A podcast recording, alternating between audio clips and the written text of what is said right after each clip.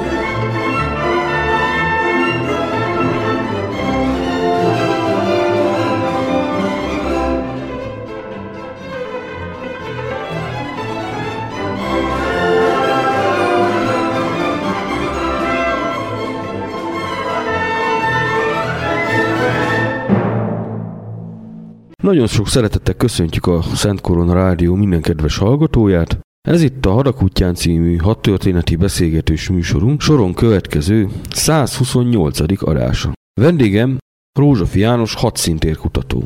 Tiszteltek köszöntöm a hallgatókat. Mai témánk a nagy háború korszakára evez vissza, méghozzá egy eléggé elfeledett és kevésbé kitárgyalt időszak, ez pedig az 1914-es 15-ös hadi év harcai a keleti fronton. Azon belül is a Kárpátok előterében. Legelőször próbáljuk már meg röviden, mert ez elég bőséges téma, fölvezetni magát a hadszínteret, a katonai helyzetet, illetve a harcoló feleket ezen a területen.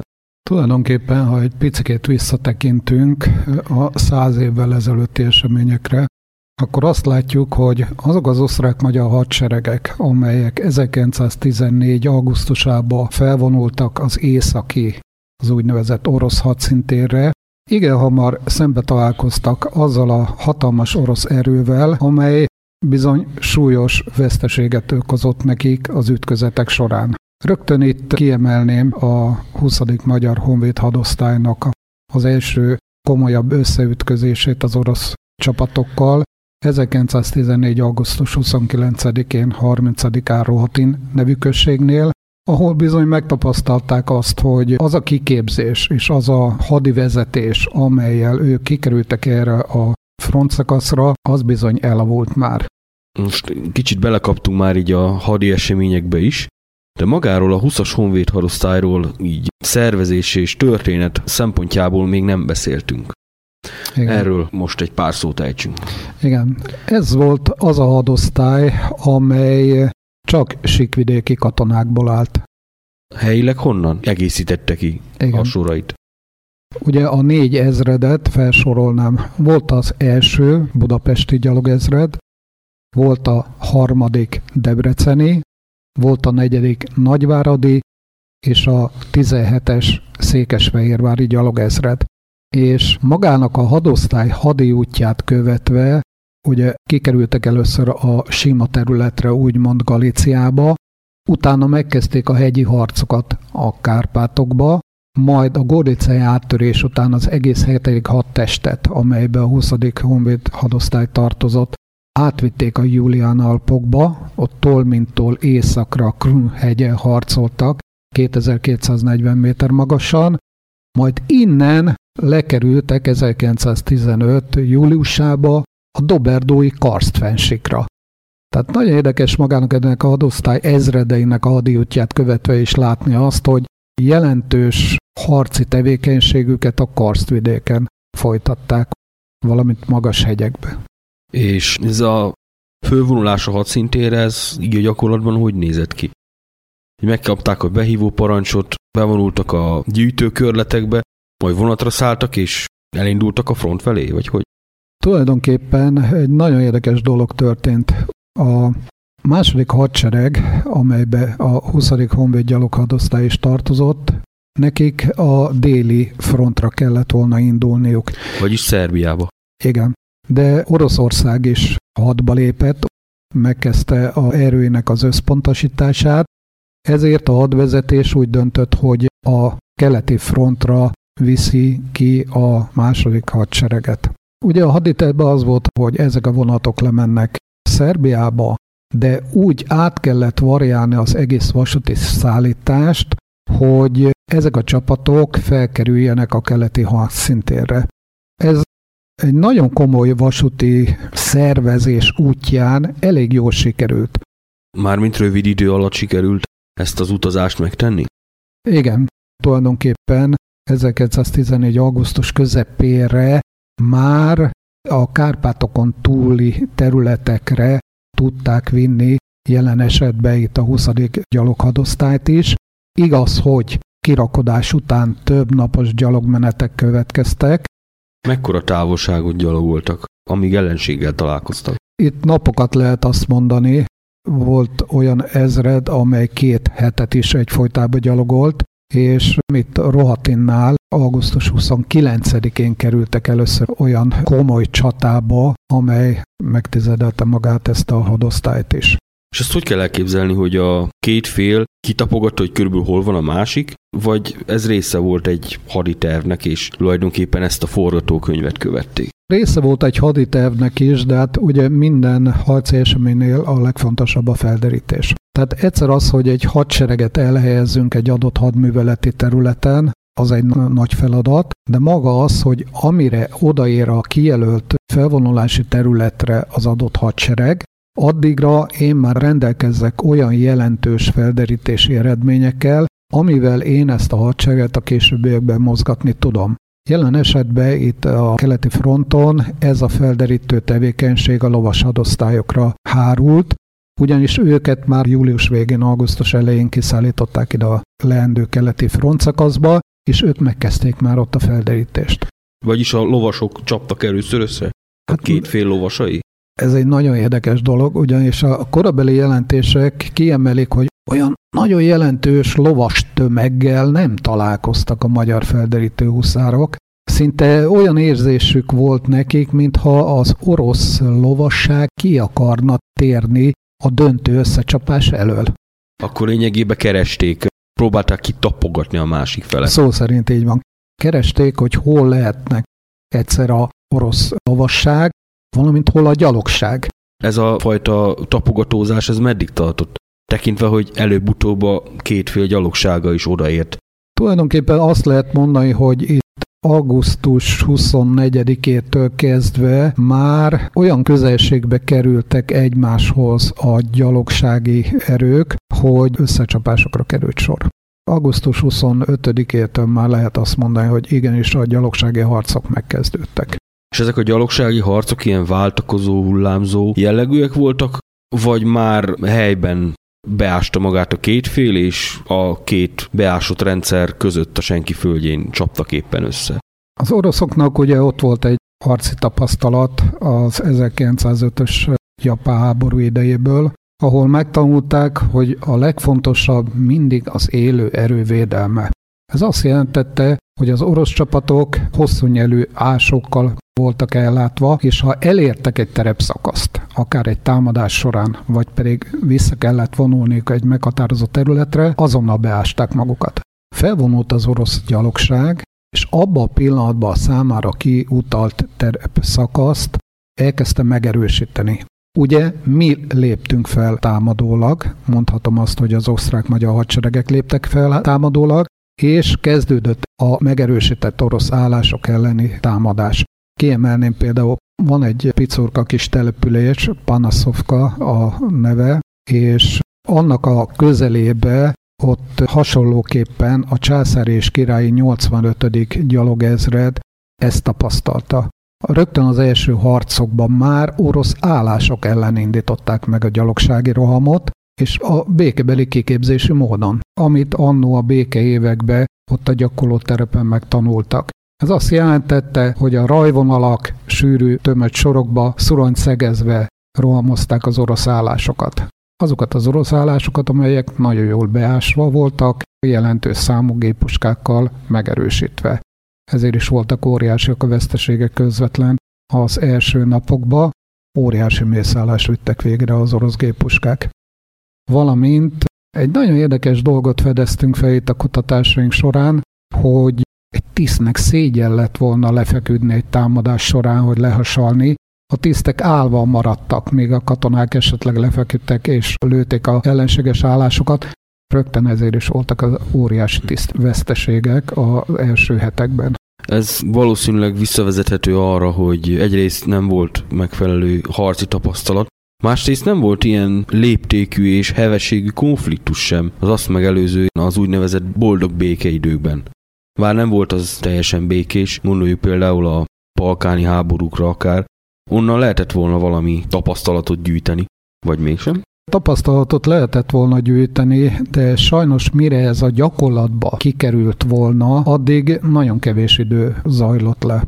Tehát kevés volt, amíg egy csapatot egy egész más kiképzési formában felépítenek, harcra készítenek, ehhez idő kellett volna még sajnos. A másik pedig nagyon begyöpösödött szinte az a tisztikar, aki kicsit furcsán fogadott minden új dolgot. És ezt sajnos véres áldozatok útján kellett megtanulni, amikor egy ezred kikerült ide a keleti frontra.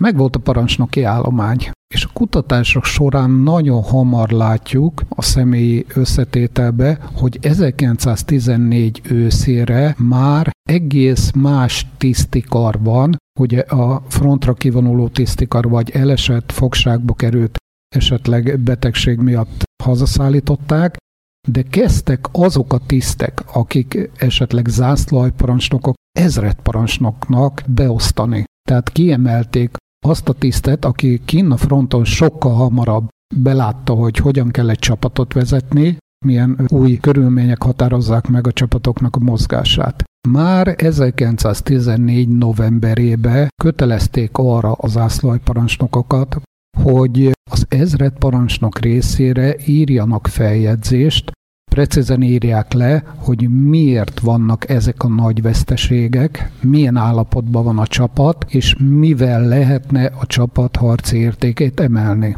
Kőkeményen leírja az az ászlajparancsnok a véleményét. Ezeket a véleményeket az ezred parancsnok összesítette, és ők is kőkeményen valóságot megírva terjesztették fel a dandárparancsnokságra, és onnan ment a hadosztályparancsnokság felé. És nagyon érdekes, mert nagyon jó kar jött létre 1914. decemberre, vagy 1915 első hónapjaiba az általunk kutatott 20. Honvéd hadosztály ezredeinél is. Ugye a következő hetek sajnos a holnapok is meghozták azt a nagy veszteséget, azokat a kegyetlen körülményeket, értem ez alatt az időjárást, a rossz utánpótlást, a rossz felszerelést, ami hozzájárult ezeknek a csapatoknak a veszteségéhez. Váltsunk már egy pár szót a hadszintéről, hogy földrajzilag hol zajlottak ezek a harcok. Tulajdonképpen itt Galíciának azt a részét emelném ki, ami Szermisli városától kicsit észak-keletre van, ahol az osztrák-magyar második hadsereg harcolt. A kezdeti események ugye rögtön megmutatták, hogy a békebeli kiképzés nem vezet hatékony támadásra, hiszen már 1914. szeptember első felébe megkezdődött a osztrák-magyar hadseregeknek a visszavonulása. Sajnos ez a visszavonulás nagy veszteséggel járt, és már szeptemberben egy nagyon-nagyon súlyos járvány, a kolera járvány, valamint a vérhas járvány pusztította ezeket a csapatokat. Egyébként, ahol a mindenkori orosz hadsereg megjelenik, leszámítva mondjuk az utóbbi 40 évet, ott általában a kolera az felüti a fejét. Konkrétan ők hozták be ezt a betegséget Európába, még a napóleoni háborúk során. A lovasságnak jutott-e szerep ezekben a harcokban? Igen, itt a osztrák-magyar harmadik hadseregnél az első lovas hadosztály volt beosztva a védővonalba, Tulajdonképpen sajnos ezek a gyalogosított lovasok nem képeztek olyan jelentős erőt, amely hatékonyan ellenállt volna az orosz támadásoknak. Mondjuk a terep sem feltétlenül alkalmas lovassági hatékony alkalmazásához. Már levették őket a lóról, tehát mint gyalogos ténkedtek ott az első vonalba. Tehát mondjuk el, hogy egy kis karabélyjal rendelkeztek, még szuronyuk sem volt, gyalogsági ásó semmi, tehát arcértéke kevés volt ennek a lovas hadosztálynak, és ha megnézzük a korabeli harcjelentéseket, akkor azt látjuk, hogy igyekeztek azért olyan helyekre őket elhelyezni, tehát olyan védelmi szakaszba, vagy egy-egy támpontot adtak nekik a védelem szempontjából, amely nem állt annyira a támadások fő irányába, tehát inkább ilyen hézakpodló szerepük volt itt a kárpáti harcok esetében. És nagyon sokszor a megszorult gyalogosított huszárt bizony egy-egy gyalogos századda kellett megerősíteni, vagy pedig a segítségükre küldeni. Értem. Orosz oldalról?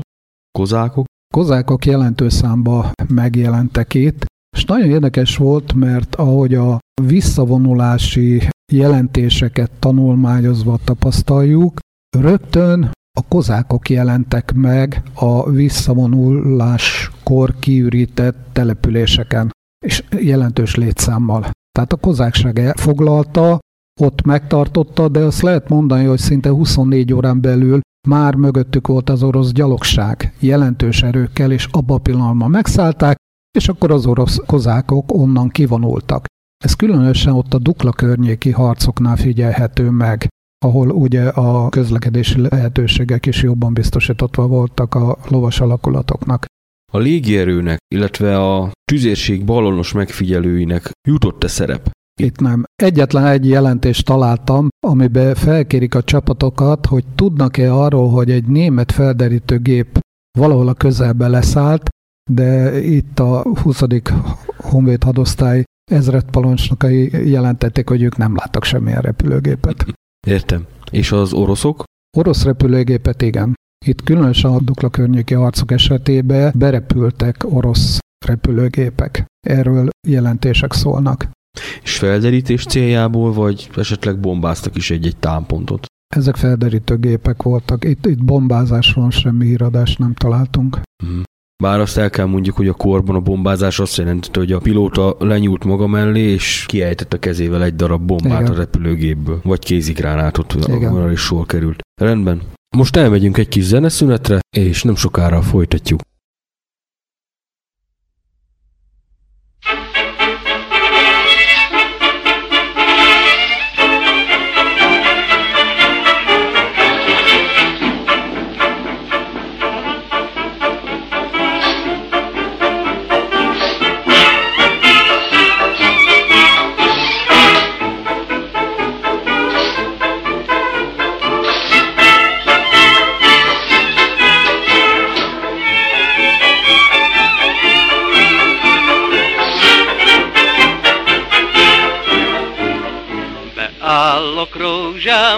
Katonának, vagy huszárnak, vagy bakának.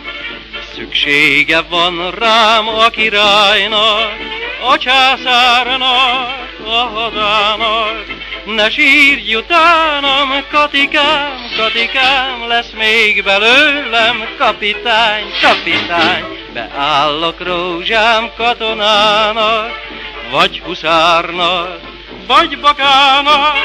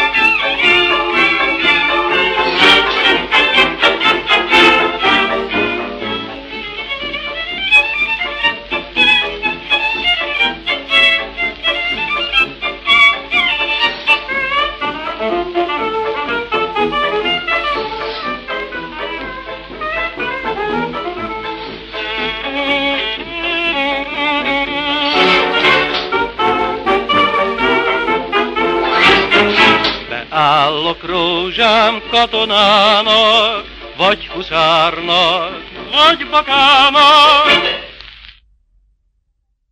A visszavonulás vészterhes napjaiban milyen megkapaszkodási lehetőségek voltak? Rögtönöztek-e egyes helyeken olyasfajta védelmet, amivel aztán föl tudták venni a harcot egy ideig az oroszokkal? Ugyanis, ha jól értettem, az oroszok módszeresen jöttek utánunk, ahogy a nagykönyvben írva vagyon. Igen. A jelentősebb visszavonulás 1914. novemberében kezdődött meg. A 20. Honvéd hadosztály azt a parancsot kapta, hogy november közepén a Kárpátok gerincére jöjjön vissza a Beszkit hágó környékére. Itt tulajdonképpen mezőlaborctól egy picurkát északkeretre való kárpáti hegyvonulatot tekintjük a 20.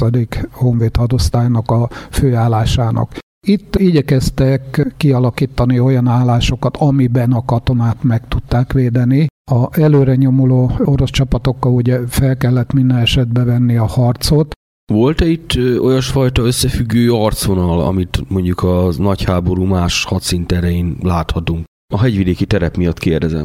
Igen. Nagyon fontos volt a magaslatok birtoklása. A Kárpátok gerincén ugye ez a völgyekkel, szakadékokkal szabdalt területen a magaslatot uralta, az előnyös helyzetbe volt.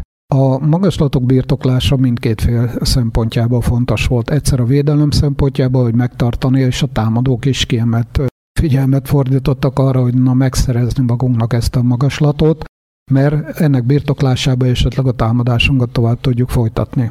Kiemelném a Debreceni harmadik honvéd gyalogezredet, amely a Beszkid hágótól egy kicsikét észak-keletre az egyik magaslatot birtokolta, valamint a magaslat előtti lejtőt, és itt a magaslaton volt a ezeret parancsnoknak a harcálláspontja, de ezt a területet annyira lőtte az olasz tüzérség, hogy maga az ezret parancsnok is ősi halált halt. Uh-huh. November végére sajnos már olyan támadások érték ezeket a létszámokba is erősen megfogyatkozott csapatokat, hogy megkezdődött a visszavonulásuk az ország határon belülre, és jöttek utána az orosz csapatok, és tulajdonképpen ez volt az első orosz betörés a Magyar Királyság területére. Amikor Homonnán túl déli irányba is betörtek a orosz csapatok, és elég komoly pusztítást vittek végbe itt a falvakba is, meg Mezőlaborc városában is. Ahogy haladunk az időbe és követjük a 20. Honvéd hadosztály hadiútját, akkor azt tapasztaljuk, hogy 14 novemberének a, végén, december elején már itt harcolnak a Magyar Királyság területén. Sőt, Mezőlaborc ugye orosz megszállás alatt van, és Mezőlaborctól nyugatra egy Hawaii nevű kis településnél a környező magaslatokat megszállták a magyar alakulatok, ezek a előbb említett négy magyar ezred. Rendben. Váltsunk egy pár szót akkor a téli harcokról. Ekkor már igencsak tél volt, és sajnos az ide visszavonult csapatok még mindig nem rendelkeztek téli ruhával.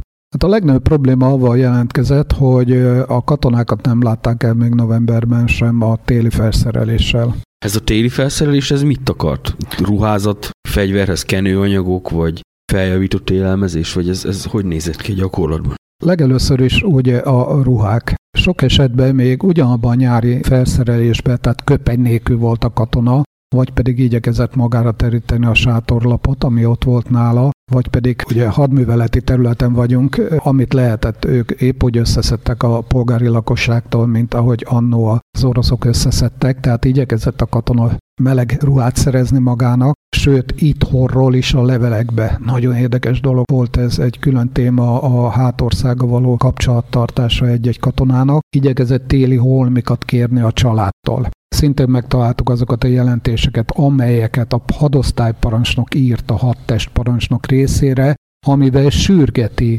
a csapatok téli ruhával való ellátását. A másik a megfelelő műszaki felszerelése magának az egységeknek azért, hogy ő magának tudjon egy bunkert ásni, vagy tudjon egy olyan megfelelő fedezéket építeni, ahol melegszik a katona, tehát meghúzza magát.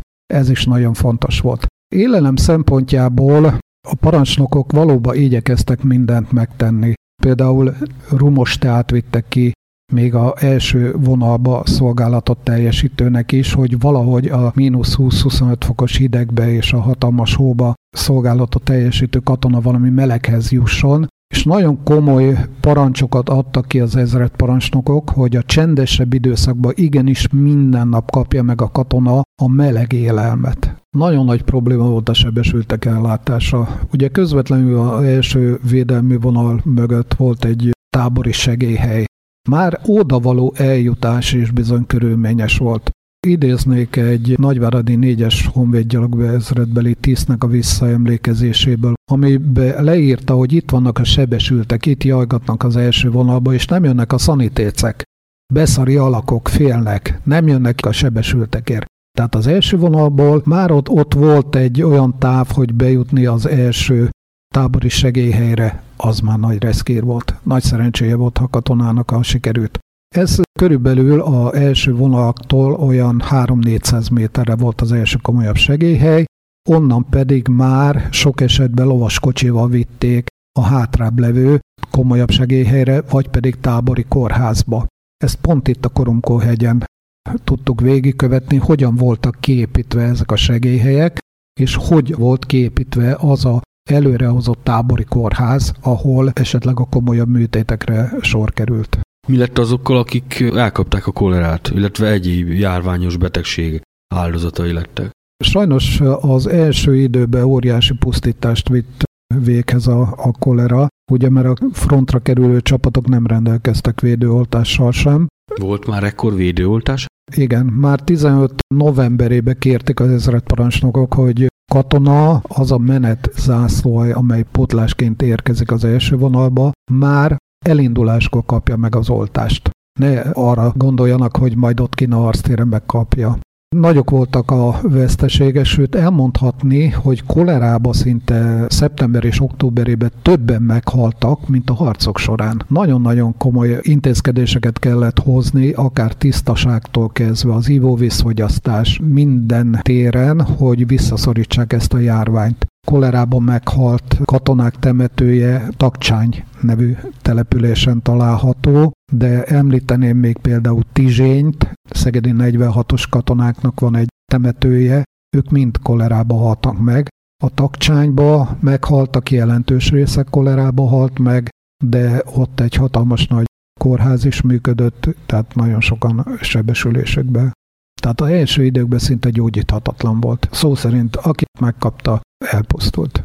Értem. Itt a téli harcokban beszéltünk-e egy kvázi folytonos arcvonalról? terepről már beszéltünk, hogy mit tett lehetővé és mit nem. Folytonos arcvonalat, mint 1915 őszétől a Doberdon kialakult, tehát összefüggő lövésárokrendszer, itt a Kárpátokban nem volt. Nagyon mély völgyekkel szabdalt a terület, magaslatok vannak. Egy-egy támpontot erősítettek meg, de ezek a támpontok egymással tartották a kapcsolatot, igyekeztek úgy előttük a terepet kialakítani, hogy a jó kilövés meglegyen, esetleg a géppuskákkal tudjanak oldalazni, hogyha a mellettük levő védelmi szakaszt is támadás éri, akkor ők oldalazó géppuskával segítik őket. Tehát egy olyan komoly rendszert képzeljünk el, amely egymást is fedezte, de az a klasszikus összefüggő védelmi vonal, mint a Doberdon volt, itt még nem volt. És az erdős terep az milyen további követelményeket támasztott? Egy erdős terep nem arról híres, hogy mondjuk nagy területet belát az ember, még akkor is, hogyha egy magaslatról tekintünk le, hát azt nem látjuk, hogy az erdőbe kik mennek.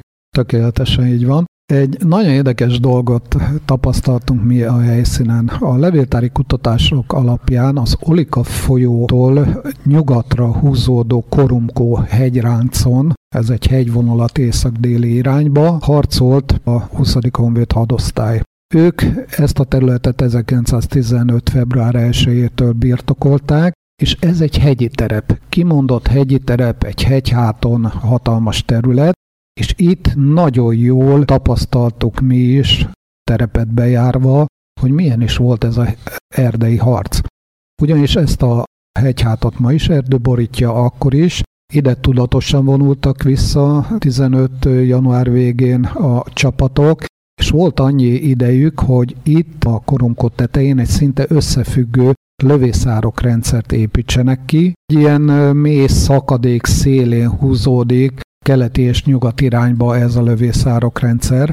Nagyon jó vázlatokat készítettek, és mi például a tavalyi évben is végigjártuk ezt a területet. A bemosódás ellenére nagyon jól látszanak a magyar lövészárkok, de ugyanúgy az orosz lövészárkok is, és a két árok rendszer között, amely egymástól körülbelül a 80-100 méterre húzódott, ott kiirtották az erdőt. Tehát ott volt egy aránylag kitisztított rész, amelyet mindkét rész műszakilag megerősített. Drótakadályok voltak, fatorlaszok voltak, sőt aknásítva volt ez a terület. Itt lehetett a korumkon tapasztalni ezt az összefüggő védelmi rendszert, amely elmondható, hogy 15 február elejétől egészen március 22-ig így volt, tehát addig itt zajlottak a harcok. Március 23-ától megkezdődött egy visszavonulás, körülbelül egy olyan 800 méteres visszamenet következett az úgynevezett második állásba, és ebbe a második állásba volt ez a 4000 15 április 5-ig, amikor visszavonultak a Korumkó végébe levő község lábához egy hegyzávod nevű településhez. De nagyon érdekes mondom ez a terület, mert itt nagyon jól végigkövethető az a védelmi rendszer, amit annó építettek. Értem. A szemben álló felek tüzérségi erejét azt mennyiben lehet arányosítani ezen a front szakaszon? Nagyon érdekes. Nagyon érdekes ez a jelentések tükrében megnézni. Nem olyan régen találtam meg Kratofi Károlynak, aki a negyedik honvéd gyalogezred, a híres Nagyváradi ezrednek a ezred parancsnoka volt, aki már 14 novemberében megírta a felső parancsnokságnak egyik jelentésébe, hogy nagyon érzi az alakulatunk, hogy gyengén működik a tüzérségünk. A nyolcadik magyar királyi tábori honvéd tüzér ezred volt tulajdonképpen itt a 20. honvéd hadosztályhoz rendelve, sajnos elég gyenge lövegállományjal. Az igaz, hogy az orosz tüzérütegekben 6 darab cső, a osztrák-magyar tüzérütegekben pedig csak négy darab cső volt rendszeresítve? Itt már hat. Akkor itt Tehát már kiegészítették. Igen, igen, igen. Itt azt tapasztaljuk, hogy hat. Erre megtaláltuk a jelentéseket. Akkor mondjuk szervezeti alapon nem lett volna akkora elméletben a túlerő. Itt mindig arra kell gondolni, hogy egy-egy tüzérosztálynak is milyen volt az utánpótlása. Gondoljuk el, hogy ugye vasúton tudták egy darabig szállítani a tüzérségi lövedékeket, honnan pedig lovaskocsival. A lovaskocsik forgalmával kiépített szakasznál különböző állomások voltak. Tehát egy-egy szállító járműs szakasz csak egy darabig hozta el a lőszert, ott lerakták, különböző állomásokat így kiépítve egészen a havédő vonalig kiépítették. De hát eh, gondoljunk bele, utak nem voltak, földutak voltak, hegyi utak, járhatatlanok, hideg van, hóborít mindent. Nehéz volt oda szállítani még a tűzérségi lövedékeket is. És tűzerő szempontjából mekkora erők kerültek itt egymással szembe? Ugyanez a helyzet vonatkozott mondjuk el az orosz tüzérségre is. Talán a lőszerellátásuk sokkal nagyobb volt és hatékonyabban tudták megoldani, mert visszatérve a Kratofi jelentésre, amelyben az állt, hogy egy felderítő járőrét, amelyet halva találtak egy kis erdőbe, és körbe számolták, hogy hány srapnel hüvely esett le a járőr körül, megdöbbenve tapasztalták, hogy olyan mennyiségű srapnert lőtt ki erre a kis járőrre az orosz tüzérség, amit a magyar erő részéről kilőve soha nem tapasztaltak. Azt elmondhatom például ez a nyolcadik tábori tüzérezred, mindent megtettek azért, hogy támogassák a csapataikat. Nagyon jó parancsnokok volt Paul ezredes személyébe. Sokszor olyan helyekre is felvontották a lövegeket, amelyeket csak bivajok segítségével tudtak megközelíteni. Ugyanis pont a hegyi terep miatt tüzérezred kapott egy bivajosztagot, hogy vontassák fel azokra a hegyekre az ágyukat, ahonnan jól tűz alá veszik az oroszokat. Gépesített vonóerő itt teherautókra, traktorokra, vagy ilyen lánctalpas szerkezetekre ekkor nem volt még egyáltalán? Abszolút nem, csak a lovak. Hmm. Az oroszoknak meg voltak tevés hadosztályaik, úgyhogy ők is föl voltak készülve, csak hát a törökök ellen a perzsiai arcvonalon használták őket. Most megint elmegyünk egy kis zeneszünetre, és nem sokára folytatjuk.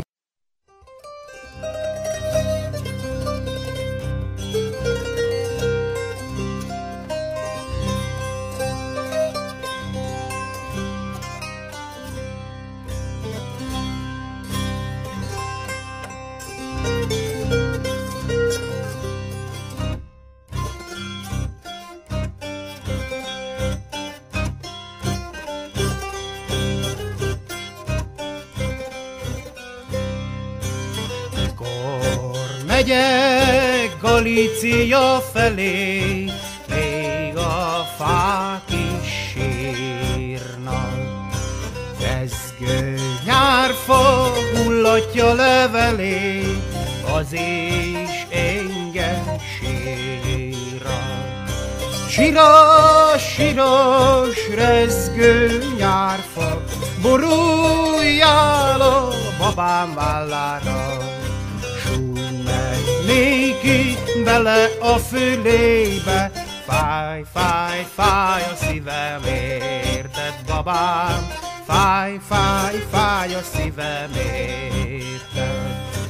Édes anyám, legszebb rózsafája, én vagyok az áldott.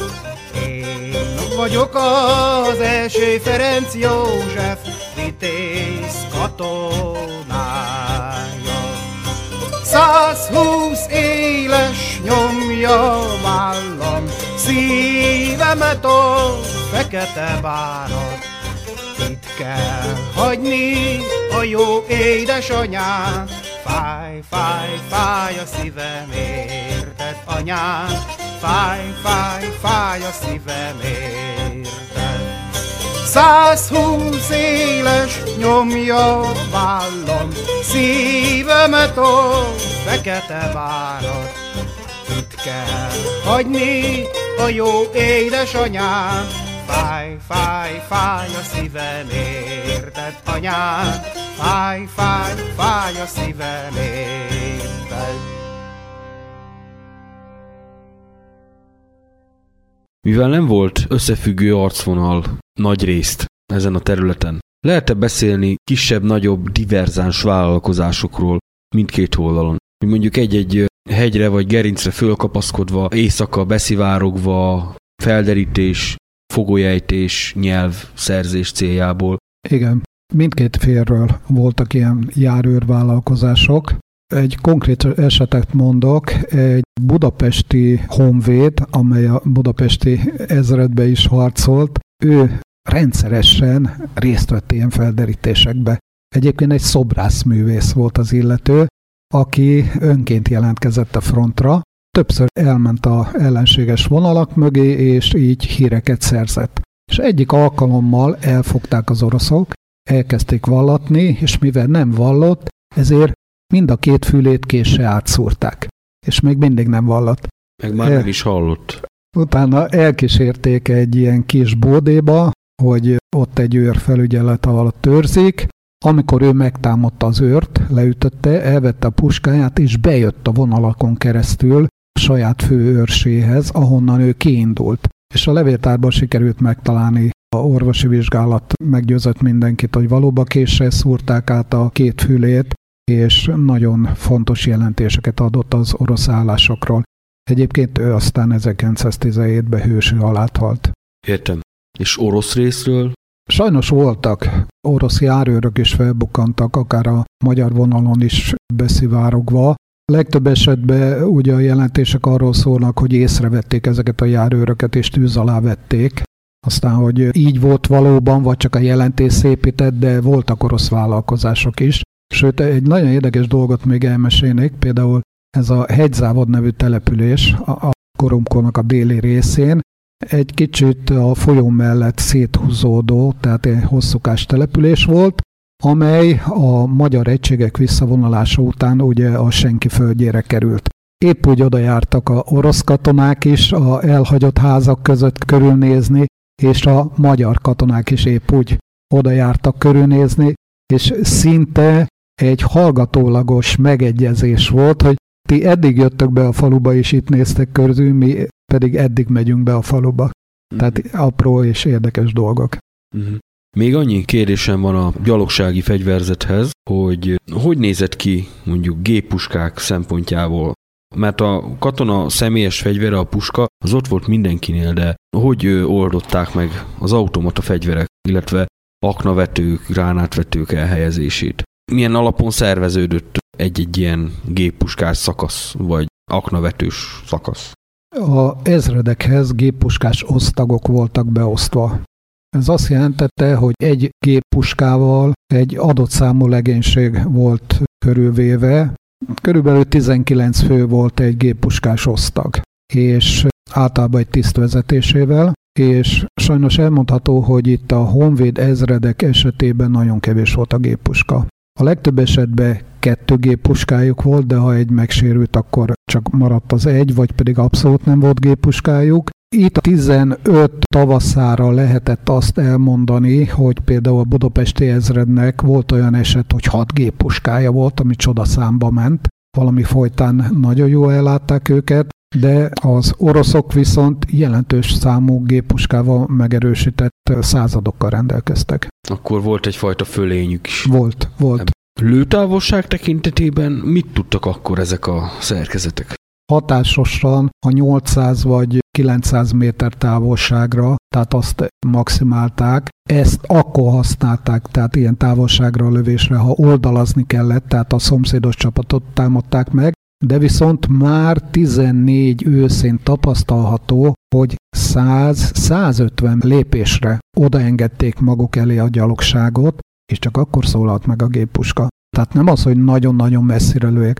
Jöjjön közel az a gyalogos, és akkor fejtette ki a hatásos tűzhatását. Sajnos az adott helyzet döntötte el, mert ugye az orosz rohamok több hullámba történtek.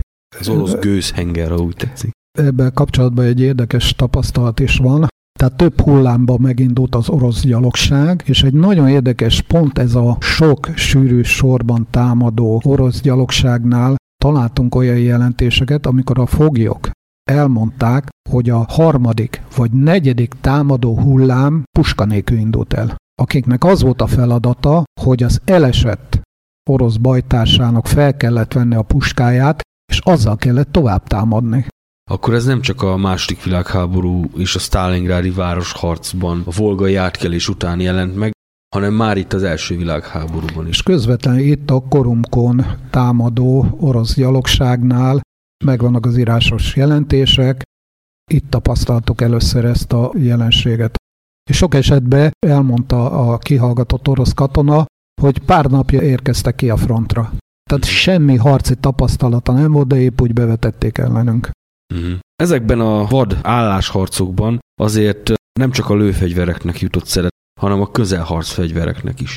Itt késekre, bajonettekre és ásókra gondolok elsősorban. Ugye a leggyilkosabb, legkegyetlenebb harc a közelharc, sok esetben ugye a bicskával vagy késsel, és itt még nem mondhatjuk el, hogy a gyalogsági ásóval, mert még nem volt a csapatoknál annyira rendszeresítve a gyalogsági ásó, vagy pedig hát legtöbbnél nem volt ott a gyalogsági ásó, hanem itt valóban szuronnyal, vagy pedig foggal és körömmel a gyilkos közelharc tényleg így zajlott le. Ellentétben lent a Doberdónál aztán 15 nyarán, ahol már a gyalogsági ásótól kezdve a buzogányig, az úgynevezett 22-es, amikor a fába 22 darab téli patkószöget vertek, azzal küzdöttek, de itt a 14 őszi harcoknál még valóban a szurony és a birokrakelés, vagy a késre való legkegyetlenebb közelharc dúlt.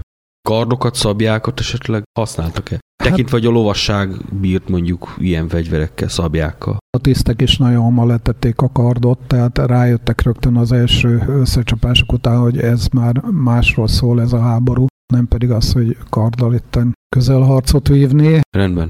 Aknavetők, gránátvetők. Nagyon érdekes, hogy az első aknavető használatról, amelyet a honvéd csapatok alkalmaztak, 1915 márciusában szereztünk mi is tudomást, hogy akkori időszakban használták. Ugyanis Damó Elemér, aki utászázados volt, és a Székesfehérvári 17-es ezrednek a utászázadának a parancsnoka, ő is az első között volt, akik aknavetőket kaptak, és kipróbálták, hogy azoknak milyen a működése. És nagyon érdekes, abszolút nem értettek hozzá, és kötelezték őt, hogy írja meg a tapasztalatait. Tehát nekik ki kellett azt tapasztalni, hogy milyen szögbe állítsák be, hova állítsák be, mekkora a tűzhatása, hogyan tudnak lőni egyáltalán. Tehát az aknavetők használatát el lehet mondani, hogy például a 17-es honvédek is használták ezt az eszközt. Mondjuk a használat egyszerű, mert van egy táblázat, hogy milyen fokos szöghöz milyen lőtávolság tartozik, mondjuk sík. De itt hegyvidéki terepről beszélünk, ott megint mások a ezek a ballisztikai dolgok. Igen, csak a kitisztított részeken tudták használni, amikor a két állás között letarolták a ott levő erdős részeket, vagy pedig sík domboldal volt, csak ilyen helyeken használták, és sajnos az ezred anyagába a tapasztalatokat azt megtaláltuk, van még rajta finomítani való. A katonák is még kételkedve fogadják ennek a használhatóságát, tehát ez még az ismerkedés volt. Mm. Értem, akkor nem volt még egy kiforrott harci eszköz ez, mint mondjuk a géppuska. Még nem, de gyors fejlődésnek indultak az aknavetők. Ugye ezek a kezdetiek még a elsütés pillanatában fekete füst keletkezett, tehát elárulták, hol van. Amikor... Hát a géppuskának is, mikor fölfort a hűtővize, meg amikor tüzelt hideg időben, hát az is gőzölgött. Hát sajnos azért is lőtték ki őket, ugye rögtön ágyatűz alá vették tüzérségi alá került az a terület, ahol a géppuska volt, de maga az aknavető, hogy elárulta, hogy hol van telepítve, ezért már 15 nyarán hatalmas fejlődésen ment keresztül, sűrített levegőbe lőtték ki. Ott volt egy palack, és ennek a palacknak egy szelep kinyitásával már öpült is az akna, Orosz részről alkalmaztak ilyesmit? Nem találtam ilyen jelentést, hogy Akkor ők csak a vetők. tábori tüzérség. A tüzérség. Igen, igen, a tűzcsapások. Mondjuk az bőven elég volt. Egy ilyen állásharc, amely hosszabb ideig, csendesebb időszakokat is hoz a harcokban, nem képzelhető el a mesterlövészek, illetve az aknarobbantások nélkül. Ez mennyire játszott szerepet ezekben a harcokban? Mindkét félnél állandóan ott voltak a figyelők az első vonalban, ha csendesebb volt az idő. Most itt 1915. február, márciusi, áprilisi eseményekről beszélünk, amikor egy picit megcsendesedett ez a frontszakas is, és be volt társva a két ellenfél egymásra szembe. Tehát ott voltak a figyelők. A figyelőknek nagyon szigorú parancs volt kiadva, hogy a legkisebb mozgásra is abban a pillanatban oda kellett lőniük. Mivel kellett oda lőni? Mert nem mindegy, hogy most puskatűzzel, géppuskával, aknavetővel, vagy nehéz tüzérséggel csördítünk oda egyen. Figyelő a saját fegyverével, tehát a Monlier 95-össel. Egyébként ez, ez egy nagyon jó puska volt, mert a későbbiek során az olasz fronton, amikor ezeket a puskákat zsákmányolták az olaszok, ezeket alakították át mesterlövész puskává. Tehát nagyon jó precíz puskák voltak, de viszont azt el kell mondani, hogy az orosz ezredeknél nagyon jó mesterlövészek voltak. Voltak így külön mesterlövész szakaszok, vagy mondjuk minden gyalogos rajba volt egy-egy ember, aki ezzel foglalkozott? Itt ebben az időszakban még nem mondható el. Ezek a mesterlövészek a kiképzését 1916. januárjába találkoztunk mi is először velük itt a olasz fronton, amikor kiosztották a távcsöves fegyvereket, azoknak a lövészeknek, akik kiválóan lőtek, és ezekből alakultak ott az olasz fronton, mondom ez már 1916, azok a mesterlövészek ki, akik ugye folyamatosan ténykedtek az első vonalba. De visszatérve még ide 1915 elejére a magyar katonák közt ugye azt terjedte, hogy a, a szibériai lövészek, ha velük vannak állásba, akkor bármilyen picit kidugom a fejem, már számíthatok rá, hogy fejbelőnek vagy meglőnek bármelyik testrészemet, ami szabad.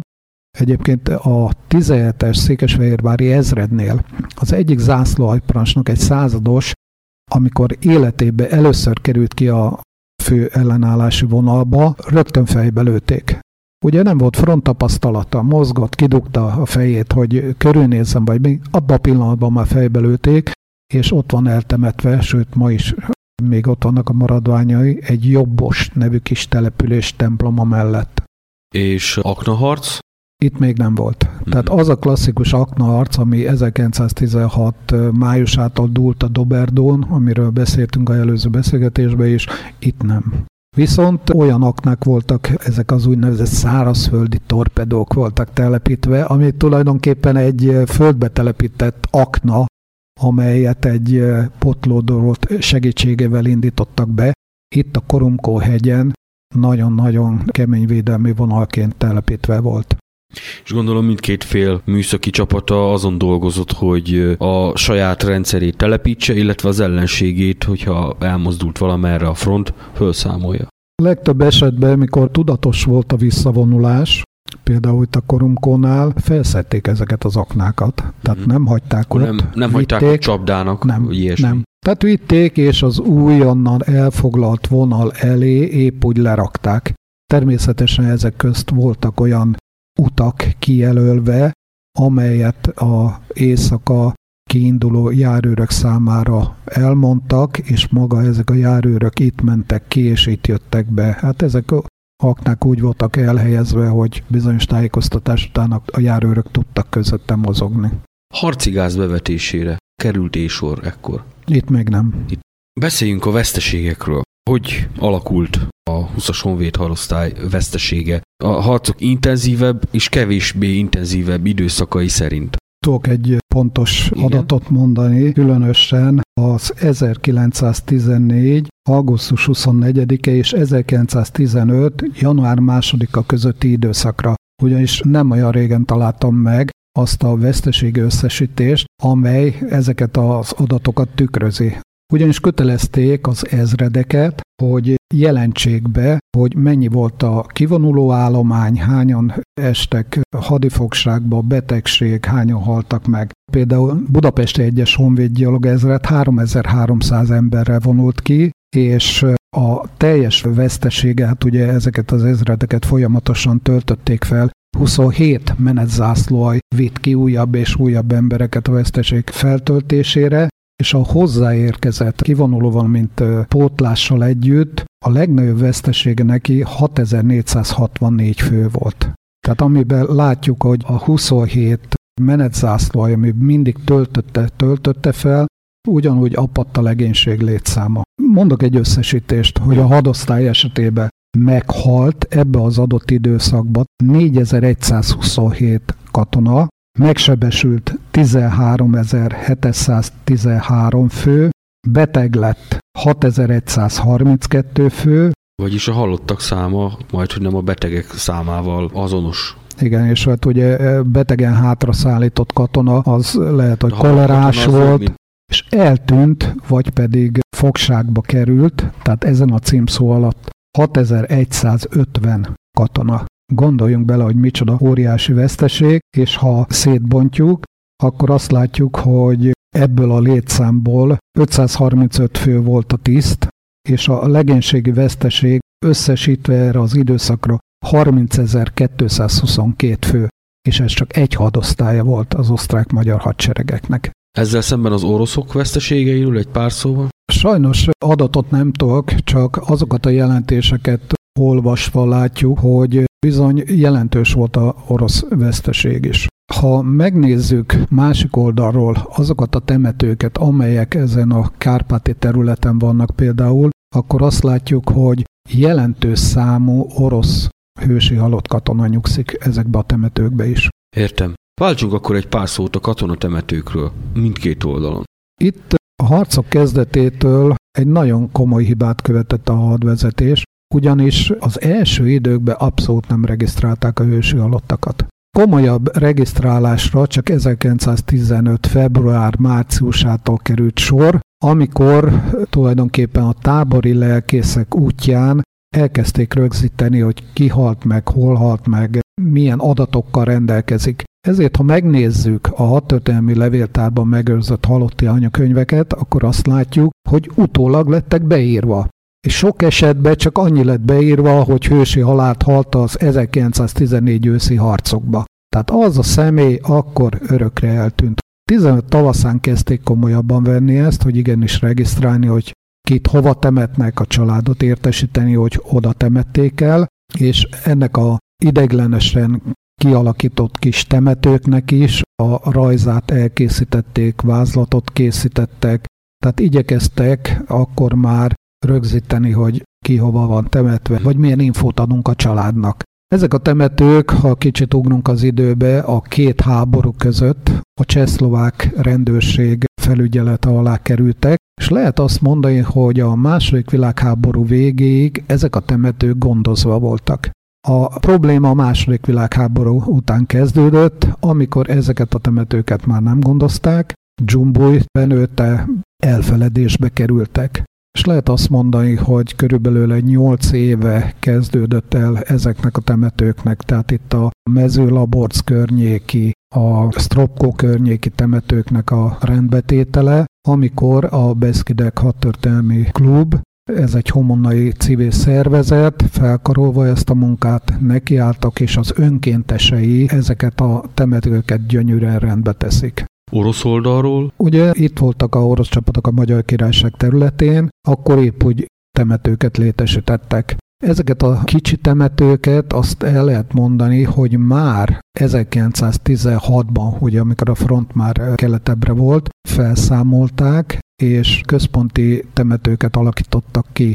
A legnagyobb központi temető egy Velkő nevű település közelébe van, közel 10.000 katona maradványa van ebbe a temetőbe, vegyesen, tehát épp úgy osztrák-magyar hadseregbeli, valamint orosz katonák is. De vannak olyan temetők, amelyek kimondott orosz katonai temetők, és ezeket a temetőket is az előbb említett szlovák történelmi csapat tartja rendbe, vagy állítja helyre. Nagyon szépen köszönöm a műsorba való részvételt. Ezt a beszélgetést még majd folytatni fogjuk, tekintve, hogy idén lesz századik éve a doberdói harcoknak a kezdete. Erről beszéltünk már egy adásban, azonban gondolom számos olyan részlet van még ebben a témában is, ami az utóbbi két-három évben került napvilágra, és részben az emlékezet, részben pedig a folyamatos érdeklődés a nagy háború után mégiscsak megköveteli, hogy ezekről is szót ejtsünk. Különösen magának a Magyar Királyi 20. Honvéd hadosztálynak a hadi útját nézzük, akkor azt látjuk, hogy a Gordicei áttörés után a Julian Alpok magas ormaira, tényleg a 2000 méter magasabb ormokra kerülő síkvidéki parasztgazdák milyen körülmények közé kerültek, és milyen komoly harcokat vívtak ott, milyen áldozatok árán. Maga ez is egy megdöbbentő dolog. A műsor letölthető a letöltések rovatban, ugyanitt meg is hallgatható, illetve ismétlések formájában a műsorúságban írottak szerint szintén meghallgatható lesz. A jövő heti és a legközelebbi viszont hallásra. Viszont hallásra. Kárpátokba megfújták a trombétát. Minden anya hazavárja a fiát, csak engemet nem vár haza az édes anyám. Kárpátokba lesz az örökös hazám. Édesanyám, ha föl akarsz keresni, Kárpátoknak hegyaljára gyere ki, Megtalálod síromat a kőszikla alatt, Édesanyám, kisírhatod magadat.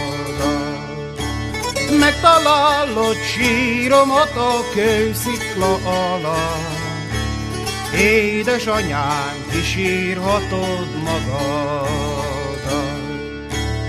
Oroszország felé nem tudjuk mi az utat. Főhadnagy úr, mutassa meg az utat. Megmutatom, jó fiaim, én is elmegyek. A jó Isten tudja, ki jön vissza veletek. Gyertek, magyar fiú, kik egyszerre születtünk.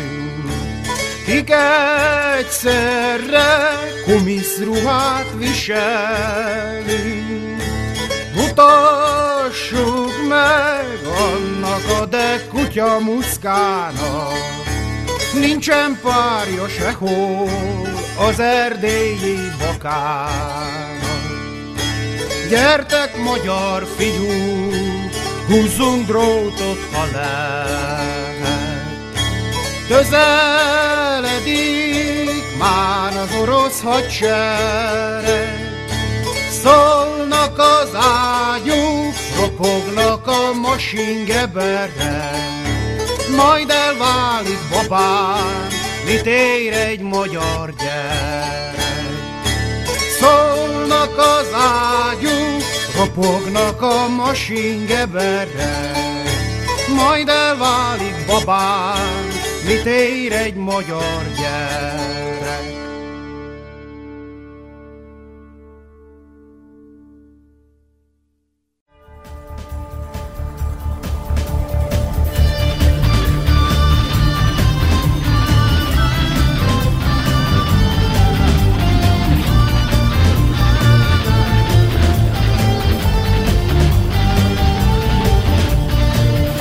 www.szentkoronarádió.com A tiszta magyar hang.